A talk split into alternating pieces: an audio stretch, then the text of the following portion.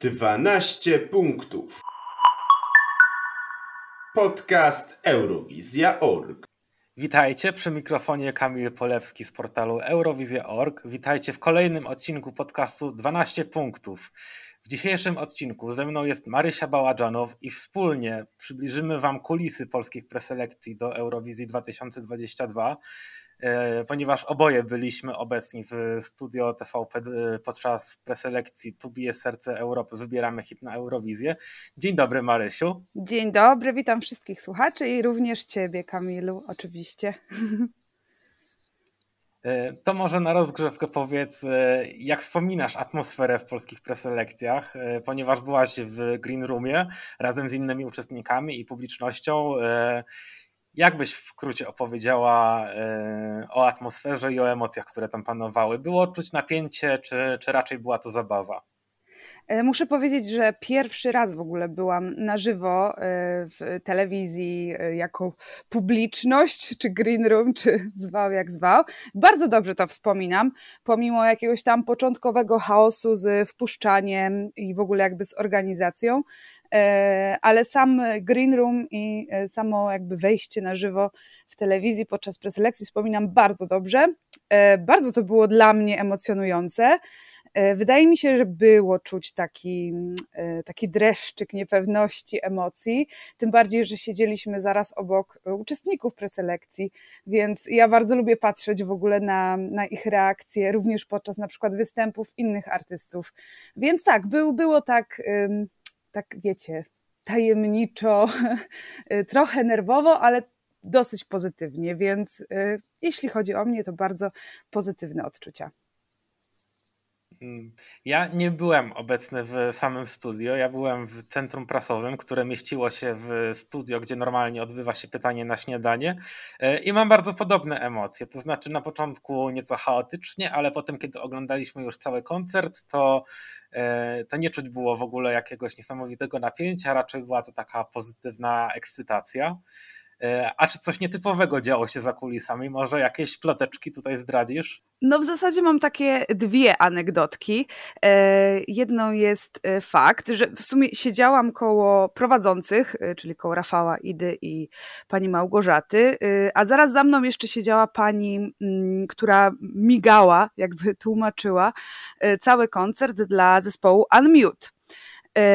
I kiedy była ta przerwa pomiędzy ogłoszeniem tej finałowej trójki, no to pan, y, nie wiem czy to był reżyser, czy jakiś pan koordynujący całe wydarzenie, przepraszam, nie mam pojęcia, nie znam się aż tak, ale podszedł do tej pani i bardzo, ale to bardzo głośno powiedział, no, żeby się przygotowali, bo Unmute wchodzi do tej finałowej trójki.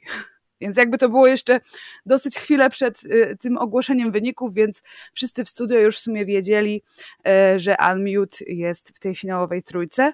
No i jakby drugą anegdotką jest Lidia Kopania, która bardzo dobrze się bawiła podczas y, y, jakby całych preselekcji. Filmowała nas, y, filmowała siebie, innych uczestników. Nie wydaje mi się, żeby to było negatywne, bardziej w takim pozytywnym sensie, ale to było bardzo, bardzo fajne do oglądania. A, no i jeszcze mm, podobały mi się reakcje Darii w ogóle, która bardzo żywiołowo reagowała na swoich w sumie konkurentów i też w taki bardzo pozytywny sposób.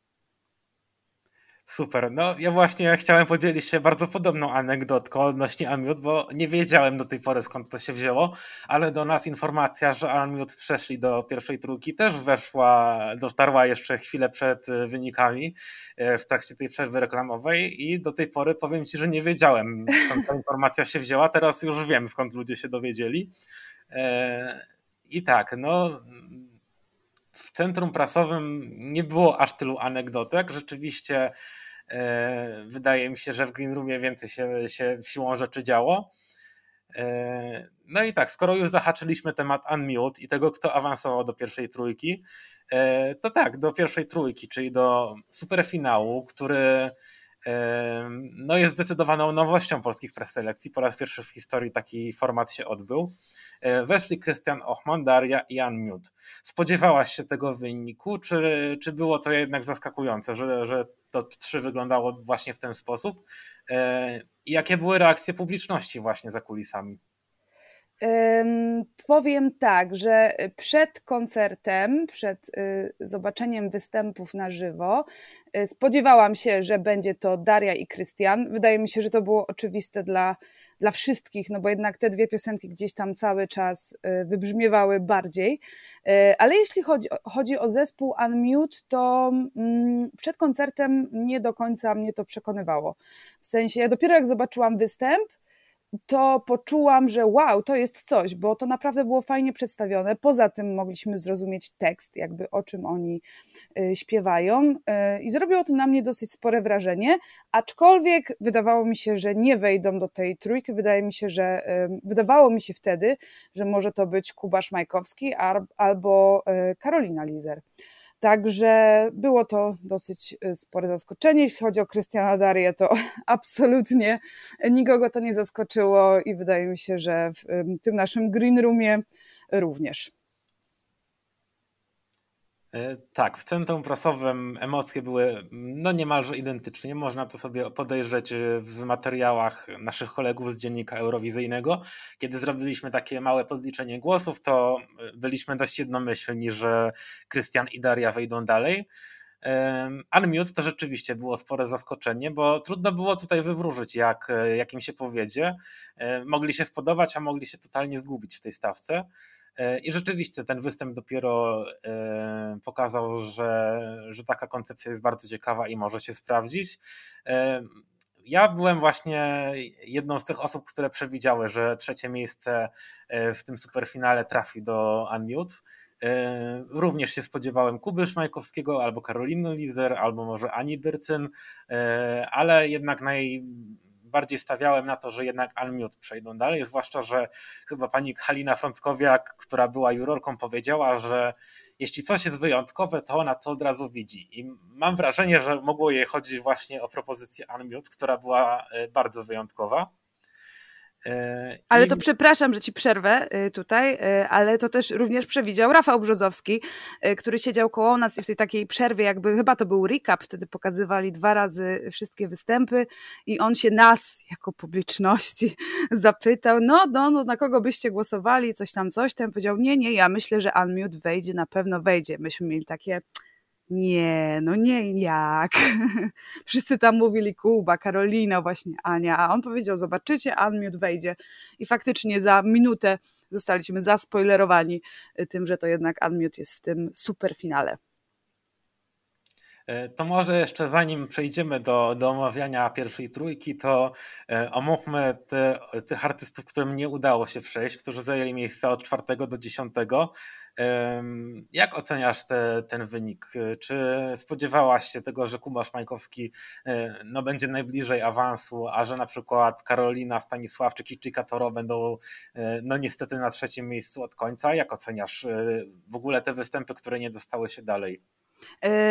Jeśli chodzi o Toro, niestety no, występ mnie nie porwał, mimo że piosenka jest bardzo fajna. Po prostu nie wydaje mi się, żeby tak taki rodzaj muzyki, mm, taki rodzaj występów, które są oczywiście fajne, dobre i mają swoich słuchaczy, ale wydaje mi się, że to nie pasowało po prostu do tej całej stawki y, i nie wiem, czy to pasuje do polskich widzów, odbiorców, których już tam gdzieś znamy i wiemy, co lubią i tak dalej. Natomiast jeśli chodzi o Kubę Szmajkowskiego, tak jak pytałeś, no to dla mnie jego występ był najlepszym występem tych preselekcji. E, był świetnie przygotowany. Myślę, że trochę mu zaszkodziła pierwsza pozycja, bo jakby jeszcze nie wiedzieliśmy, czego się spodziewać i jak to będzie wyglądać, e, ale zupełnie mnie nie dziwi to miejsce i myślę, że też spokojnie mógłby przejść do superfinału i też spokojnie mógłby pojechać na Eurowizję. Rozczarował mi natomiast trochę występ e, Ani Byrcen, mimo że wokal ona ma świetny, e, bardzo fajną ma prezencję sceniczną, bardzo dużą charyzmę na scenie i taką e, fajną prawdę w oczach, co dla mnie, jak odbiorcy muzyki i w ogóle Eurowizji jest niesamowicie ważne. Natomiast sam występ, koncept, mm, myślę, że mogła dużo więcej z tego wycisnąć i to by też dało, y, myślę, że y, lepszy wynik. Jeśli chodzi na przykład o panią Lidię, to no wiemy, jak było. Ja nie jestem fanką ani piosenki, y, ani występu, także to pozostawmy bez komentarza. Trochę mnie też Emilia Dębska rozczarowała. Myślę, że też mogła mm, bardziej się pokazać, pomimo że piosenkę lubię, gdzieś tam sobie słucham. Karolina Lizer, bardzo fajny występ, bardzo polski, ale myślę, że na Eurowizji by to nie przeszło. Także dla nas Polaków super, e, bardzo fajny folklor, super w ogóle zespół. Przepraszam, zapomniałam nazwę, jak się zespół nazywał, pamiętasz? E, szczerze mówiąc, też nie pamiętam. Przepraszamy e, Państwa z zespołu. Y, w każdym razie byli świetni, naprawdę świetni i bardzo fajnie się to oglądało, no i ona w ogóle wyglądała przepięknie. Tak jak na żywo ją zobaczyłam gdzieś tam niedaleko, to makijaż w ogóle takiecka, och, cudo, cudo. Także mm, w sumie nie jestem jakoś bardzo zaskoczona taką y, tą topką ostateczną, y, ale myślę, że niektórzy mogli się pokazać z lepszej, jakby jeszcze większej dużo lepszej strony, y, którą im dawała jakby ta scena i, i telewizja. Ja się bardzo zgadzam. Praktycznie pod wszystkimi Twoimi słowami się mogę podpisać. Y, powiedziałaś, że Kubie Szmajkowskiemu zaszkodziła pierwsza pozycja, i ja się z tym bardzo zgadzam, bo to był moim zdaniem najlepszy występ z całej stawki. Y, jedyny występ kompletny, który można by było śmiało przenieść na Eurowizję, i myślę, że on by się tam naprawdę bardzo dobrze obronił. No ale rzeczywiście zaszkodziła mu ta pierwsza pozycja, bo przed koncertem wydawało mi się, że przy 10 piosenkach to nie ma aż tak szalonego znaczenia, ale kiedy okazało się, że te propozycje konkursowe są tak poprzedlatane gośćmi, e, tak różnorodnymi gośćmi, to się okazało, że jednak te propozycje z początku gdzieś tam zginęły. I to właśnie e, spowodowało, że Kuba Szmajkowski i Ania Byrcyn e, niestety trochę się zgubili w tłumie, chociaż rzeczywiście były to bardzo dobre występy, ale generalnie wrażenie mam takie samo jak ty, że raczej wielkich zaskoczeń tutaj nie było. E, ci, którzy zaskoczyli, to zaskoczyli, ci, którzy rozczarowali, to rozczarowali. Myślę, że e, tutaj trudno się e, nie zgodzić, że było inaczej. A więc przechodząc już do finałowego werdyktu. W superfinale 51% głosów jury i widzów zdobył zwycięzca telewizów, czyli Krystian Ochman z propozycją River. Drugie miejsce zajęła Daria, 39%, w tym zwycięstwo w głosowaniu jury, a na miejscu trzecim z 10% zespół Armiot i propozycja głośniej niż decybele. E, jak oceniasz ten rezultat? E, czy zwycięstwo Krystiana Ochmana było zasłużone? E, czy może ten występ był rozczarowujący, bo i takie opinie krążą? Jak się, jak się na to zapatrujesz, Marysiu? Um, bardzo jestem wielką fanką utworu River. Y, nawet w obecnym stanie rzeczy, gdzie mamy już 20, chyba 3 piosenki, 24, y, to y, utwór River jest w moim top 3 dalej, nie dlatego, że jest polską, tylko dlatego, że to jest naprawdę świetny numer, aczkolwiek zgodzę się z tymi komentarzami w internecie, których było dosyć sporo, że sam występ był nieco rozczarowujący, aczkolwiek wokal, wokalnie to jest magia, słuchajcie. Y, jakby gdzieś tam bazując na moim doświadczeniu wokalnym, bo, które mam jakby ze strony i sceny, i publiczności, no to jego wokal to jest czysta perfekcja i myślę, że tego potrzebujemy na Eurowizji. Y, aczkolwiek, no, jednak staging mogło być dużo, dużo lepiej. Y, mam nadzieję, że w Turynie mm, ten utwór zostanie taki staging, na jaki zasługuje, jakby w klimacie takim teledy teledysku. E, ale jeśli chodzi o same wyniki, jestem zaskoczona wyborem jury, szczerze powiedziawszy. Myślę, że to było chyba największe zaskoczenie i tego się nie spodziewałam, że to właśnie Daria wygra u jurorów, no bo jednak wiemy, jakby widzieliśmy skład jurorski i wydawało mi się, że paranoja jakby nie jest e, w gustach muzycznych e, jurorów. Z drugiej strony staging był super, e, bardzo dobre wykonanie piosenki, które jakby no, trochę się baliśmy chyba wcześniej, jak to będzie na scenie, ale myślę, że Daria naprawdę pokazała, że to był duży kawał roboty i, i, i ma jednak ten talent i, i te warunki, żeby gdzieś tam na tej scenie eurowizyjnej, czy nawet nie, istnieć. No ale jakby punktacja jurorów i to, że ona właśnie wygrała u nich, jest to zaskoczenie, zaskoczenie dla mnie. Mm, ja się tutaj zgodzę, że rzeczywiście wokalnie Christian Ochman był bezbłędny i zdecydowanie powyżej poziomu całej reszty stawki, e, ale występ był rozczarowujący. To znaczy tak, e, Krystian zapowiadał, że będzie to minimalistyczne, skromne, nie będzie przekombinowane i, i rzeczywiście takie było, ale czy było to pasujące do tej piosenki? Moim zdaniem nie. E, ale też tutaj jest taki, myślę, problem, że ponieważ to był faworyt przed preselekcjami, to były wobec tego bardzo duże oczekiwania i wszyscy liczyli na to, że tutaj będzie już gotowiec na idealny występ na Eurowizję. E, I kiedy ten występ Krystiana był taki bardzo przeciętny, e, jak na koncert telewizyjny w, w Polsce, to po prostu sprawił wrażenie rozczarowania.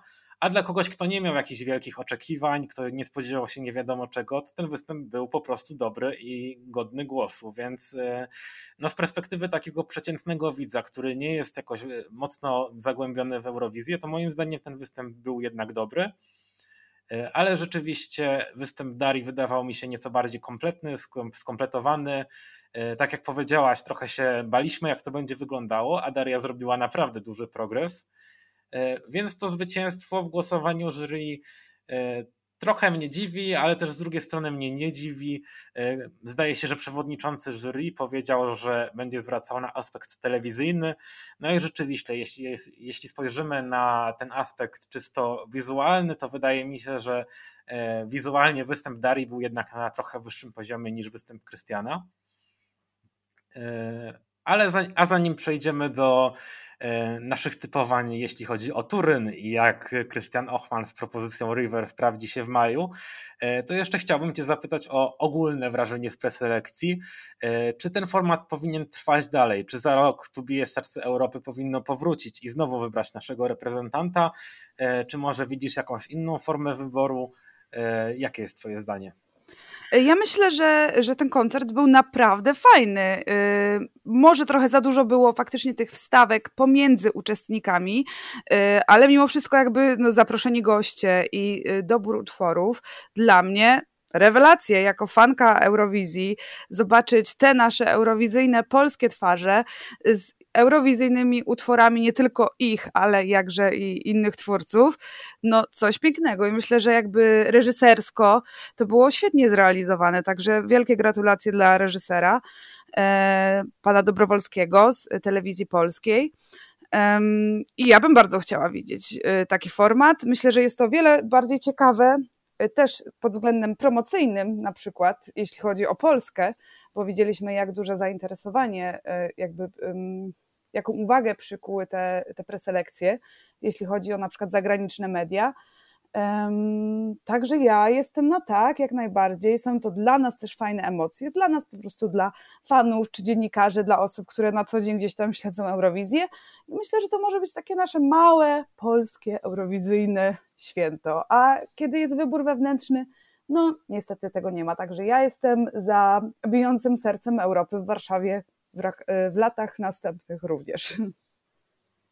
Ja się zgadzam. To były pierwsze preselekcje, które e, nie wydawały się mm, takie posklejane trochę na kolanie, tylko jednak tutaj była jakaś konkretna wizja zrealizowana. E, być może rzeczywiście było tego wszystkiego za dużo. Tak jak już wcześniej powiedziałem, te występy konkursowe były przeplatane dużą ilością występów gościnnych. E, no i tutaj wyrasta taki problem, że jeśli te preselekcje będą się odbywać w mniej więcej tej samej formie w kolejnych latach, to trochę te materiały i goście i twarze się w końcu wyczerpią. No nie ma nieskończenie dużo takich twarzy eurowizyjnych czy wspomnień Eurowizji e, i trochę dziwnie byłoby co roku wałkować to samo. E, natomiast ogólnie te preselekcje były naprawdę dobre, ciekawie zrealizowane. E, przyjemnie się na to oglądało. Zdecydowanie była to gratka dla fanów, czy dla w ogóle wszystkich, którzy na bieżąco śledzą Eurowizję. I nie obraziłbym się, gdyby co roku już na stałe taki format się odbywał. E, bo wydaje mi się, że Polska potrzebuje takiego właśnie stałego formatu, który co roku będzie przyciągał artystów, bo poprzednie lata były bez strategii. Co roku forma wyboru była trochę inna i wydaje mi się, że to trochę jakoś odpychało artystów, a kiedy to serce będzie jednak co roku biło, to jest szansa, że zainteresowanie z roku na rok będzie coraz większe i tego Polsce i polskim artystom życzę. E, tak, dokładnie, ale przepraszam, że ci przerwę. Myślę, że w ogóle zobaczmy na jakby całą stawkę preselekcji, bo e, gdzieś tam poprzednio, może w poprzednich latach, oczywiście były lata, w których e, mieliśmy artystów takich znanych, ale były też lata, w których mieliśmy artystów gdzieś tam powiedzmy, którzy próbują dopiero się przebić, a tutaj mieliśmy Idarię, która faktycznie jakby ma hit, który ma 17, 18, już nawet nie wiem ile milionów na YouTubie. Mamy Krystiana Ochmana, który również wypłynął. Także super, po prostu super. Mam nadzieję, że właśnie takie koncerty będą artystów przyciągać, a nie zniechęcać, tak jak powiedziałeś. Przechodząc już do Turynu, do drugiego półfinału, w którym wystąpi reprezentant Polski, jak zapatrujesz się na występ Krystiana? E, gdybyś ty mogła zarządzić, jak występ do prosty piosenki River będzie wyglądał, e, co byś zrobiła, jaką masz wizję, czy może zupełnie nie masz wizji? Podziel się swoimi pomysłami, jak propozycję Krystiana przedstawić, tak żeby poszybowała ona jak najwyżej. No proszę Państwa, ja tu, prawda, reżyserię uprawiam, więc ja tu wizji mam sporo. Jakbym miała mówić o każdej z nich, to by nam trochę czasu zabrakło. Ale oczywiście, jeżeli telewizja polska jest chętna, to ja zapraszam na y, konsultacje. Nie no, oczywiście żartuję. Myślę, że ja jakoś ufam TVP. Y, nie wiem czemu w sumie sama, ale myślę, że oni widzą, widzą, zobaczą, mam nadzieję, że już widzą, potencjał w tej scenie w Turynie i w Krystianie i w utworze. E, chcę klimat teledysku, e, nie chcę nic różowego, ani niebieskiego, ani latającego na ekranie, tak jak było w Warszawie. Żeby to był klimat tego utworu, który no nie jest pozytywnym utworem, nie jest jakby budującym utworem, jest dosyć smutnym, bo mówi, wydaje mi się, że mówi o, o śmierci i tak dalej więc ja bym szła w klimaty dosyć ciemne, y, z dobrą grą świateł. Dla mnie nawet nie musi być nic na scenie, tylko sam Krystian, dobra gra świateł, może trochę wody, bo tam coś słyszałam, że w tej turynie jakaś woda ma płynąć, także dla River to jak najbardziej. Mm, może jakieś y, wizualizacje, ale nie takie jak w Warszawie, tylko wiecie, jakby w klimacie tego utworu. I myślę, że tutaj faktycznie mniej znaczy więcej. No i ja jestem bardzo ciekawa. Mam kilka swoich koncepcji, ale, ale jednak telewizja to telewizja, a scena to scena. Także y, to, co na scenie nie zawsze sprawdza się w telewizji. Także ja ufam telewizji polskiej, myślę, że oni wiedzą, co robią i myślę, że mam ogromną nadzieję, że przedstawią ten utwór y, tak jak należy. No właśnie, ta scena w Turynie to aż się prosi o wykorzystanie tego wodospadu, który na przedzie sceny będzie się znajdował.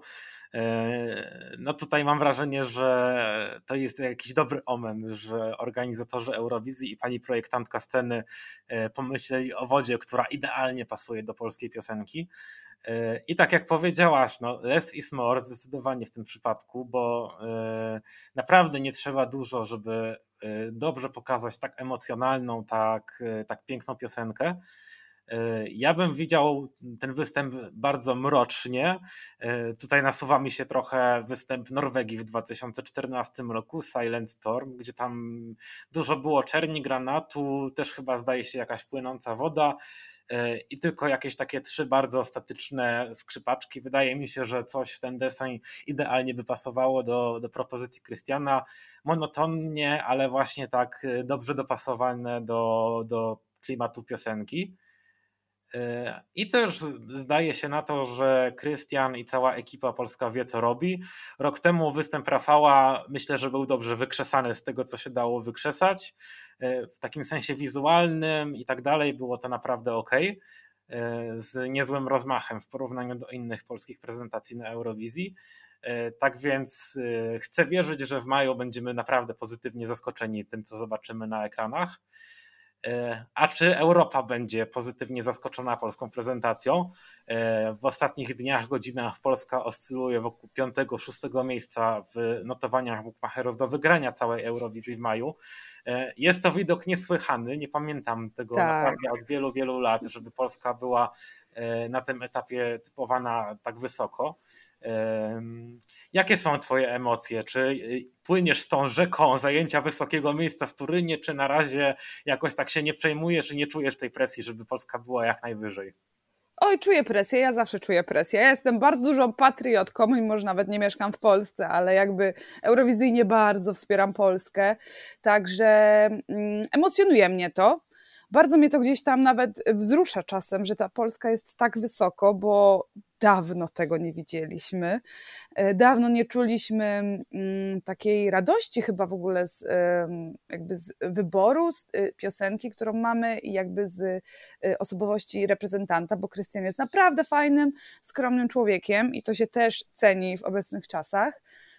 Jestem dosyć sceptyczna, jeśli chodzi o wygrywanie Eurowizji. Myślę, że na ten moment nie, nie możemy mówić, że Polska wygra Eurowizję i w ogóle nie powinniśmy o tym myśleć, czy wygramy, czy nie, bo jakby tych piosenek jest dużo, te notowania się cały czas zmieniają, jakby gusta są różne. Oczywiście wszystko zweryfikuje też jakby scena w Turynie, ale ja osobiście myślę, że mm, top 10 jest w zasięgu ręki. Tak patrząc, y, słuchając w zasadzie utworów, które mamy do tej pory. Mm, czy wygramy? Nie wiem, nie wiem, jakby ciężko mi stwierdzić, ale myślę, że top 10 y, byłoby super wynikiem, może i nawet y, top 5. Także no, trzymajmy kciuki.